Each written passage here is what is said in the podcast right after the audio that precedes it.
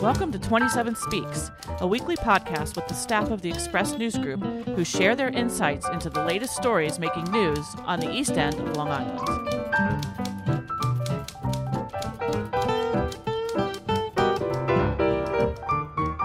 Are we recording, Bill? We are recording. Hi, y'all. How are ya?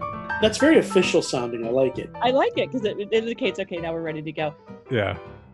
It seems to me if, if I was still seven years old and still had a magic eight ball, and if I asked the question I'm thinking and I turned it over, it would say future decidedly cloudy, which not only ties in with the whole idea that we're looking at a pretty bad maybe hurricane season this this year, but also that nobody nobody knows what's going to happen with students come fall when it comes to going back to school, either on the East End or anywhere across this country, from pre K all the way up through college. So that's what we're going to talk about today. And um, with us today, we have Bill Sutton. Hi, Bill. Hi, Annette. I'm Bill Sutton. I'm the managing editor for the Express News Group. And we have Kathryn Menu with us. Hi, Kathryn. Hey, Annette. I'm Kathryn Menu. I am the co publisher of the Express News Group. And we always have Joe Shaw, who's with us as well. Joe Shaw, and I am executive editor. And let me tell you, it's 2020. I can guarantee you we're going to have a hurricane. I mean, there's just no way we're going to get through 2020. Stop. Don't, don't knock just, on, knock but, on but. Look, Stop. Let's just embrace it. 2020 is going to throw everything they possibly can at us. So let's just be prepared. Well, if we survive 2020, we're going to be okay. I don't know. I mean, the murder hornets never really came to fruition, did they? You know, that's true. I think they are on the west coast. Although I I saw some big, big things hanging out on the screen of my porch. Yeah, that, the, the hurricane will sweep in the murder hornets. I'm pretty sure. Yeah. And I am Annette Hinkle. I am the arts and living editor at the Express News Group, and of course, we are talking about schools today and what will happen, and nobody truly knows. But it's interesting Georgie, I think for you and I particularly, it's very relevant because we're both at sort of the opposite ends of the schooling spectrum. Whereas you have um, have little ones um, who are still in elementary school. I have a big one who is starting her second year of college out of state this fall. So thought it would be interesting to talk a little bit about what you're hearing as you cover the news regarding the school districts and what the big issues are and what we don't even know, which seems like it's considerable it's interesting that you use the word cloudy Annette because that's exactly what Superintendent Jeff Nichols from the Sag Harbor School District used to describe what the future looks like for school in the fall right now. That district is actually meeting today, which is Thursday, July 9th, to have its first task force meeting to look at different scenarios for how school reopens basically they're looking at everything three scenarios. One is that miracle of miracles covid is all of a sudden just not an issue. We don't have to worry about social distancing and boom we're just right back to where school was prior to march i don't think many of us believe that that's actually going to happen but that is a scenario to prepare for. The second scenario which i think is probably the most likely scenario unless we see a big reemergence of the virus in New York is kind of a mix of distance learning and classroom learning where you're able to socially distance students by perhaps having you know half a class come in for the morning and half a class come in for the afternoon or maybe staggering days in an effort to be able to provide some in school instruction, but then also have to supplement that with distance learning. Then, of course, the third option is we see cases and hospitalizations and infection rates go through the roof, and we're just back to distance learning similar to the way it was this spring although i think most educators viewed this spring's distance learning as an emergency stopgap like let's just maintain what we've you know been teaching our kids not really introduce too much new stuff and survive the beginning of this virus outbreak i think they would see and would look for a little bit of a more robust distance learning program if it was going to be that by itself. But i don't think parents or educators want that to be the case. I know as a parent I really um, am hoping that, um, especially for my first grader who's going into first grade, um, there is some classroom instruction if it's possible. I wonder if there's a fourth option here, Georgie, which is that the school year starts and the districts are going to have to be willing to to switch up that that the situation is going to evolve that it may start out better and then get worse or may start out worse and get better and i would think that that would be even more complicated for any of the school districts to have to change gears in the middle of you know of doing instruction one way and then have to switch to doing it another way i think that would be uh, a real challenge for each of the districts. That's what a lot of the colleges are looking at doing. You know, at this point, I'm on this Facebook page. My daughter goes to school at the College of Charleston in South Carolina, which has the added complication of being out of state and a state that is now seeing an incredible rise of COVID, even as we're going down. So that's the whole big debate. And a lot of out of state parents are panicking because we have to pay out of state fees. Is it worth it if, first of all, you four out of five classes are in person and then in the last few weeks we've seen that evolve and it's gone the other way and now i think either three or four of my daughter's five classes are online and it may be that after a month that you're at school suddenly the school's like okay we're going all online and wouldn't that be convenient after all of the checks have cleared for fall semester and everyone's paid for in-person um, instruction so that's sort of a a, a more nefarious kind of look at it, especially when you're paying a huge out of state tuition. We're committed to sending our daughter down there because we have an apartment lease that we can't get out of. And she would just as soon be down there with her friends than up here. And I don't, I think we would kill each other if we stuck together another couple months. So it's kind of come to its time. We're actually sending her down there early just to get her going and on her way. I think you will see um, out of state college um, admissions um, and attendance probably drop across the country because like you said how much sense does it make to pay 50 60 thousand dollars a year in tuition if your child is basically or your older child is sitting on a computer doing all their classes. I mean if if it was my child i would say go to suffolk community. And i wonder if suffolk community for a semester and i wonder if suffolk community will see an increase in students who are just going to take a semester off from their out of state college and attend community college for a fraction of the price, um, especially since we have a really good community college. But one of the big complications is if your child receives a scholarship, as mine does, you risk losing that scholarship, which is not an insubstantial amount if your child does not go to the school in consecutive semesters. So that's the other big thing. If you're a parent who's getting a scholarship for your kid, um, you don't want to lose it at this point you would also have to make sure that those credits are going to transfer over.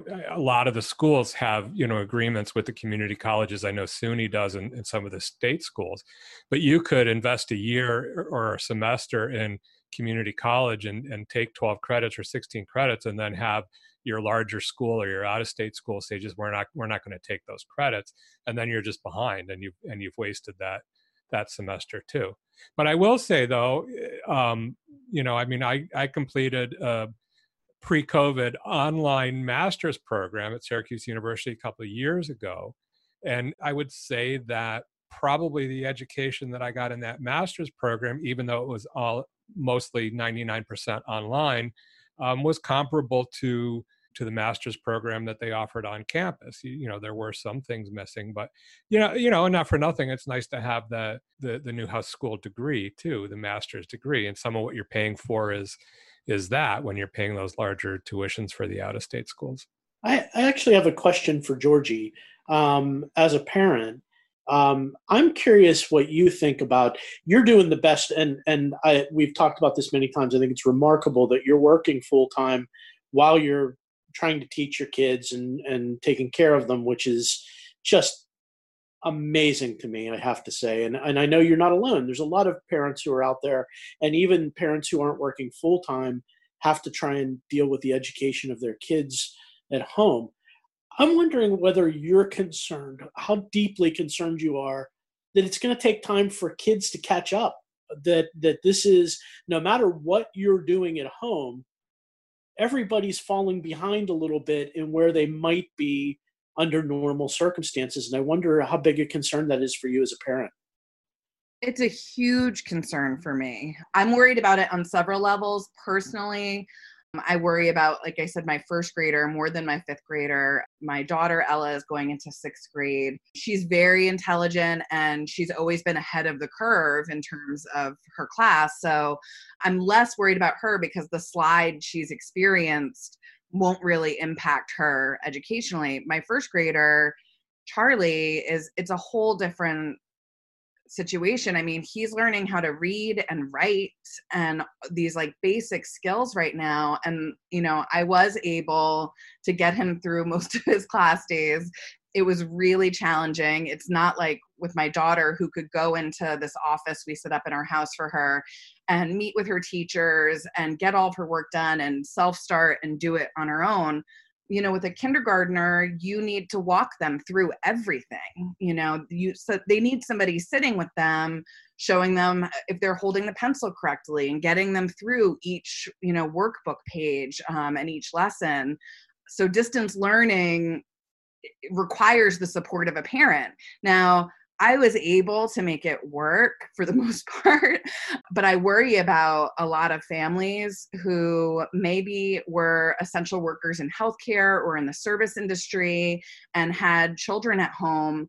You know, I guarantee you there were a lot of kids, my daughter's age, she's 11, who were caring for younger siblings during the spring while their parents were at work. And we're trying to manage them through their school day in addition to their own um, you know and so that disparity of what you know some parents will be able to offer their children and what other parents will not be able to offer their children in terms of support is something i'm really really worried about um, in terms of you know how these kids are going to thrive or not thrive um, in this new education model. And that will also be a disparity that we see district to district as these districts begin planning, they're all coming up with these individual plans. We live in a region with, frankly, way too many school districts.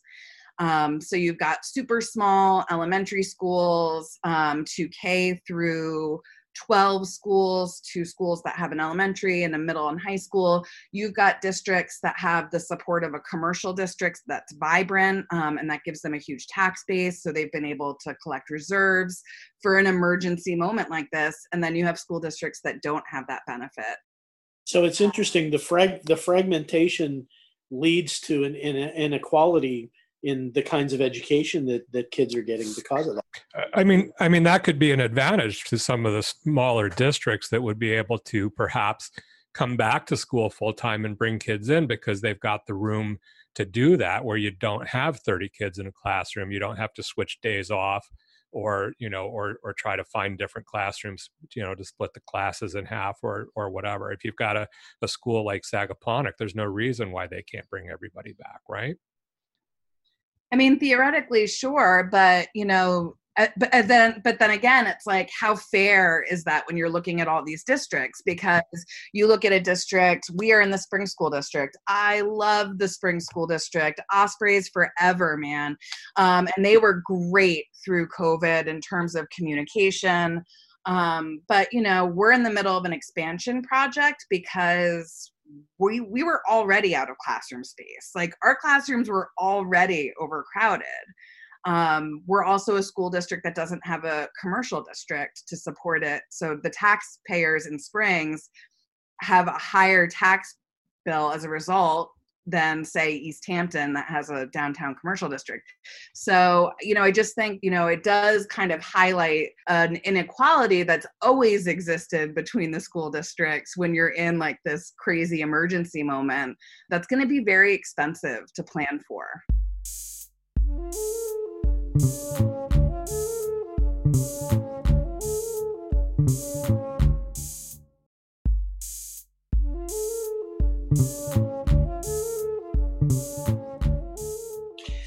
I also wonder if we should discuss the fact that the conversation about when and how to open schools, there's an economic element to that. There's a quality of life element to that. That that uh, you know we've heard the president pushing to open schools, and I think there's good reason for that. It there there are economic pressures and and for every parent who's got kids in school, not having those kids in school is, is another challenge that they have to overcome at a time when we have so many challenges. I get all that. but uh, that has to be balanced out with the safety of of the kids and and the teachers. That's a calculation that has a lot of play in it, and and I think it's going to be fascinating to see how widely disparate the different districts locally fall on that. There's a continuum there of saying there is some risk, but we have to take some risk because there are economic benefits and, and other things to, to opening schools. Granted, but at the same time, it, it does support the whole one size doesn't fit all argument and, and might support the idea of each district coming up with their own individual plan to be able to best deal with how they're going to move forward. I mean, that seems like it's the it's the reasonable way. I mean, New York has already announced, which is the largest school district, their mm-hmm. reopening plan. Um, although Cuomo has said you don't really get to do that, um, but they have announced what they would like to do, regardless. And it is kind of that second option that we were talking about earlier, a mix of in classroom instruction and distance learning um, you know but again what joe was talking about that balance that's so hard to figure out as a parent um, you know i can't imagine what school district leaders are going through where you you need to prioritize the health and safety of your children and your staff and your faculty but then you also have parents that need to get back to work and children that may be home alone. So so, do we want to talk a little bit about the jurisdictions and who gets to make the call about when a school opens and how? Is it truly a local decision? Is it a county decision? Is it a state decision or is it a federal decision? Because if you listen to Donald Trump, you'd think that he has all the power to open schools, which doesn't seem to be true in what I from what I'm hearing. Just to address that, I, the, the federal funding of schools is like 10% and he doesn't control he said he'll stop funding and that's funding that flows through congress. So um, but obviously you know he's got a bully pulpit and i think he's using it so he's come down. But i, I think that there's a diminished effect. I think i think the federal government has very little to say about that. And, and if you listen to cuomo i mean who who certainly objected to to the president's um, tweet, but he's saying it's going to be a state decision. And I get the I get the impression that what what it's going to be is it's going to be decided by region, just like the reopening um, phases were phase one, two, three, four. So Long Island region may be able to do A, while New York City is is you know stuck, or upstate regions, Rochester and and Buffalo and Syracuse may be able to go back fully. So I, I think it'll be broken down by those same regions, but I'm just guessing there.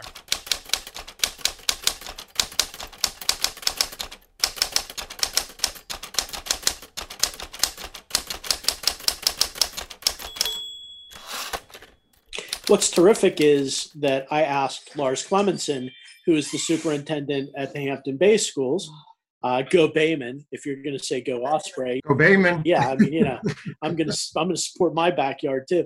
Um, and Lars has agreed to join us, um, and maybe maybe you can address some of that, Lars. We were talking about the the balance between uh, keeping kids and teachers and administrators safe, but also there's an economic and a and a quality of life aspect to getting schools reopened again, and finding that balance is going to be a real challenge for every every district.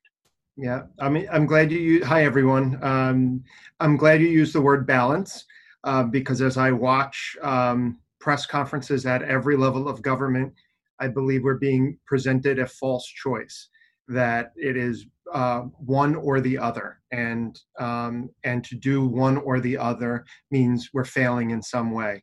Um, there's a tremendous amount of concern and consideration um, that's underway right now, and I think this process deserves the time and space to make to say these things out loud uh, without running to their corner and saying, "Don't say that, just open." And uh, we we can't approach the work like that. I watched at the national level, at the state level, in the last couple of days.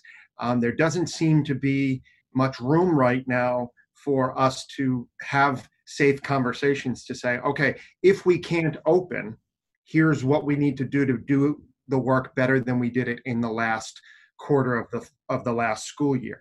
Uh, we survived the last quarter of the last school year, but if we were to enter the school year in September in a remote setting, we have to make a number of changes as an industry to, to do it right. Very concerned about a community like Hampton Bays uh, that is largely working class, that is 60% free and reduced lunch.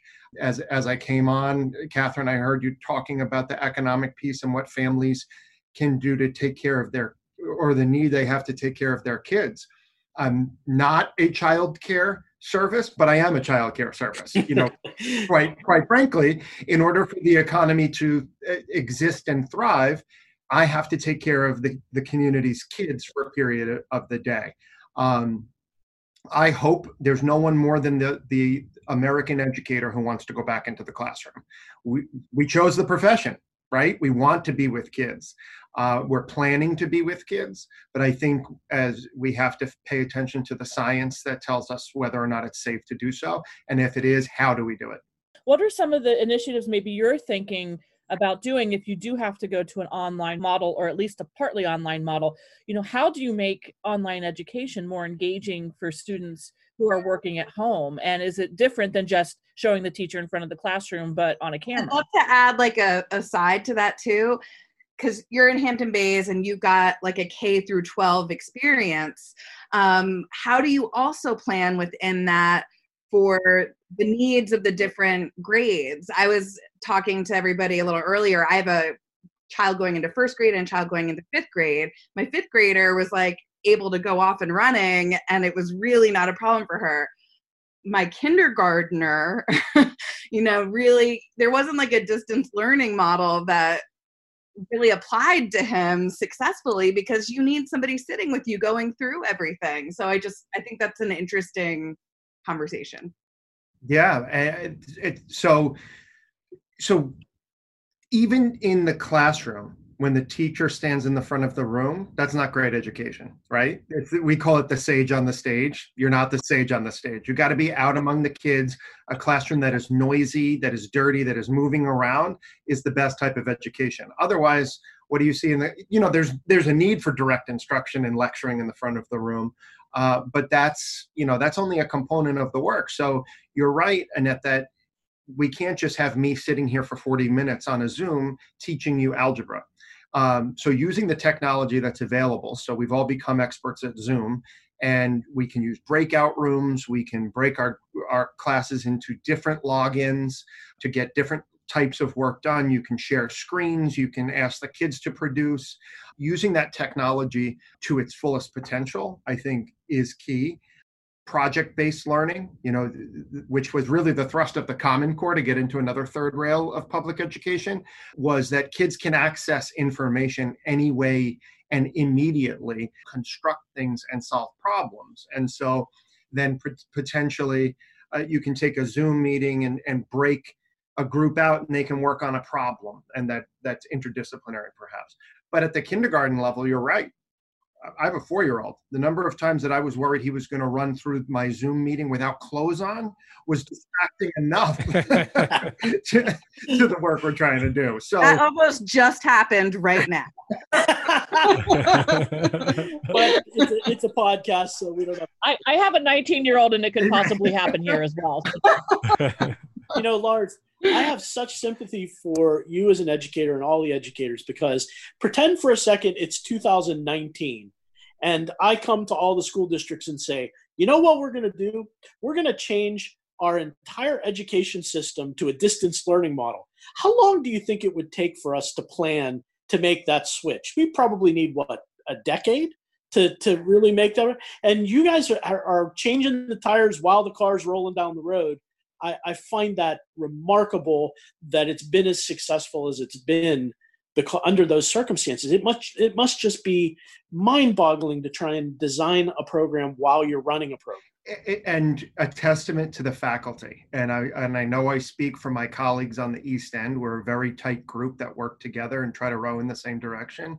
Um, on monday march 16th was the last time i met with all of my faculty members in person. And by the end of the week we exponentially increased the number of Google classrooms that we had. So we we were teaching and learning at the same time. Uh, a decade, absolutely. Colleges did online learning 10 years ago, and it's still a system that you know gives you fatigue and frustration and And um, but public education, you know, I, I can look in the mirror and say where we need to be stronger. Public education um, evolves slowly. So uh, to say this was a kick in the pants is an understatement, but it, it moved things along potentially in good directions faster than we would have ever done in, rather than saying, guys, this is a good idea, let's try it, or let's move in this direction. We got thrown down the down the road on this one. Um, and in my Hampton Bays community, we tried to to message very consistently and clearly to our families listen, this is like Goldilocks. Some days you're going to feel like this bed is too hard, and some days you're going to feel like this bed is too soft. And we are we are a human agency. We're just going to keep, to use Governor Cuomo, keep turning the valves until we get it right, just like we do in the classroom. Right. So we're just doing it remotely at a very anxious and frustrated time. So the more we kept saying that, I believe it brought the fever pitch down in the community to say, okay, we're, we're doing this.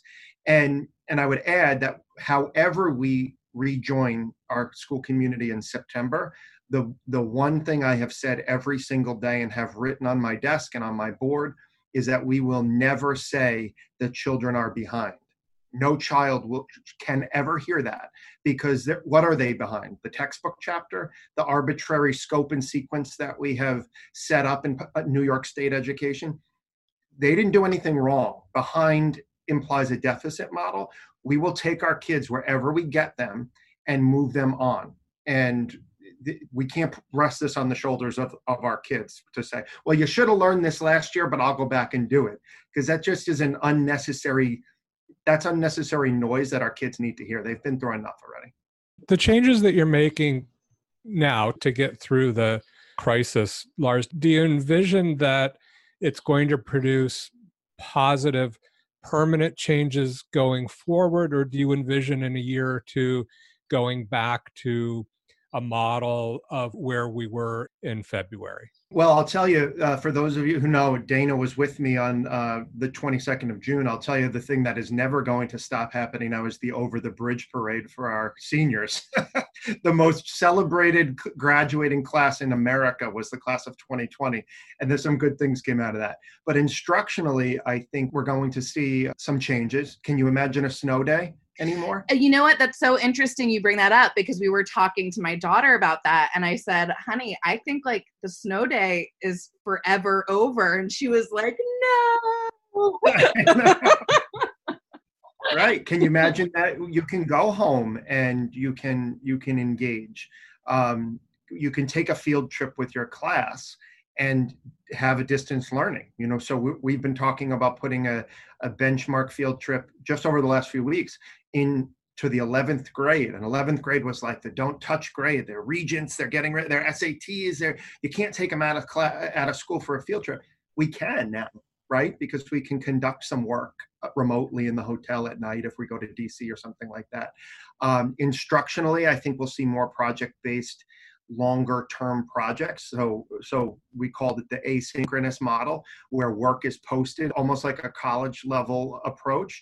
You know, maybe that's just at the secondary level, but instead of lesson homework, lesson homework, repeat 180 times, and that be your school year, it could evolve into something much more independently focused and the teacher's role in the classroom becomes less of direct instruction and more of facilitator of learning and discovery which is really the aspiration that we're looking to achieve even pre-covid. This is just again kicking us in the pants to move fast down that road. Lars can you give us an idea of when you're going to know and how we're going to find out and how are these conversations going to happen at every school district? What's what's a timetable and what's what are parents role going to be in having this conversation? Yeah so kitty merrill and i made a pact yesterday that whoever gets the guidance from new york state first has to share it with the other. Um, Good to hear. So Good we, to hear. So we have it packed. Um, the governor indicates that on July 13th, so Monday, we're going to receive the guidance, which is essentially the guardrails for how we will prepare our plans. I can only imagine that the plan, that the, re- the requirement is going to be what does it look like if you're in school? What does it look like if you're out of school? And what does it look like for a hybrid? So that's sort of the mental model we're, we're working on right now in about an hour, we are releasing a parent feedback survey for families to reflect the last three months. Some districts have done that already. I opted to wait until after 4th of July. I wanted a fresh head. I didn't want parents scrambling at the end of the school year to fill out this survey, maybe when they were tired and really having just been in the weeds of this.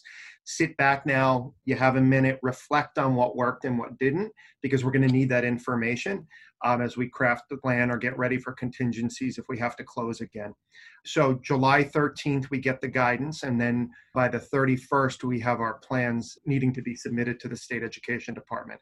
That next week, they'll be reviewed I mean, there's a very ambitious timeline. New York State Education Department, big building, minimum amount of workers in there because of budget cuts. So approving 700 plans in a week might be tight.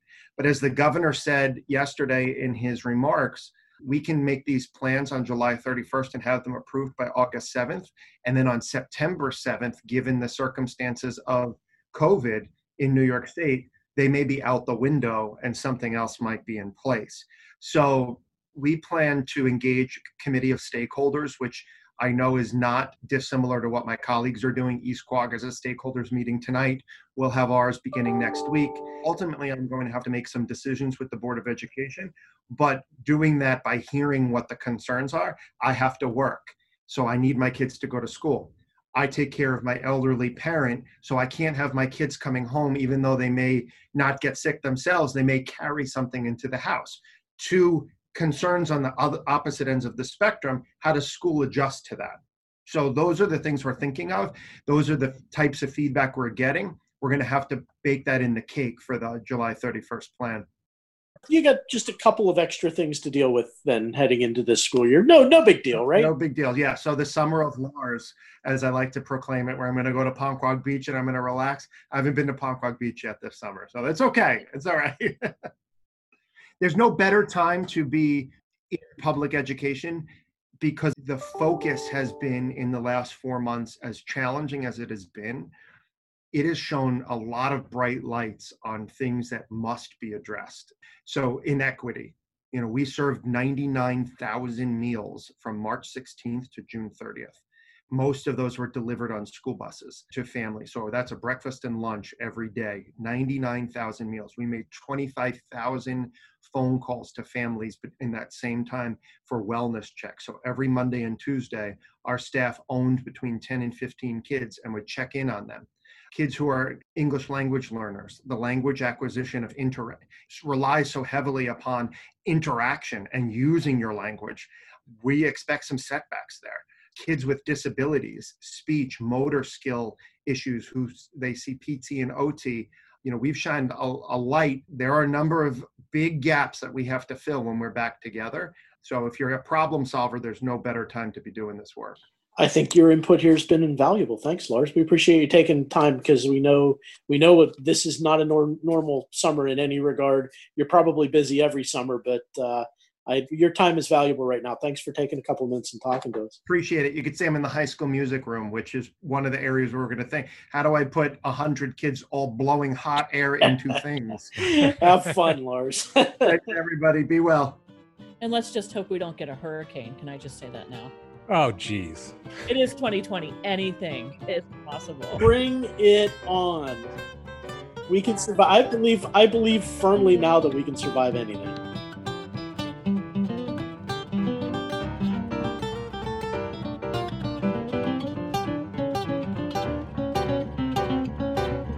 Thank you for listening. Join us again next week to hear what's news on the East End. Our interlude flute music is by Allison O'Reilly. Our opening and closing theme music is Boysdale Blues, written and performed by the incomparable Judy Carmichael. Listen to Judy's weekly show, Jazz Inspired, airing on an NPR station near you, or go to jazzinspired.com.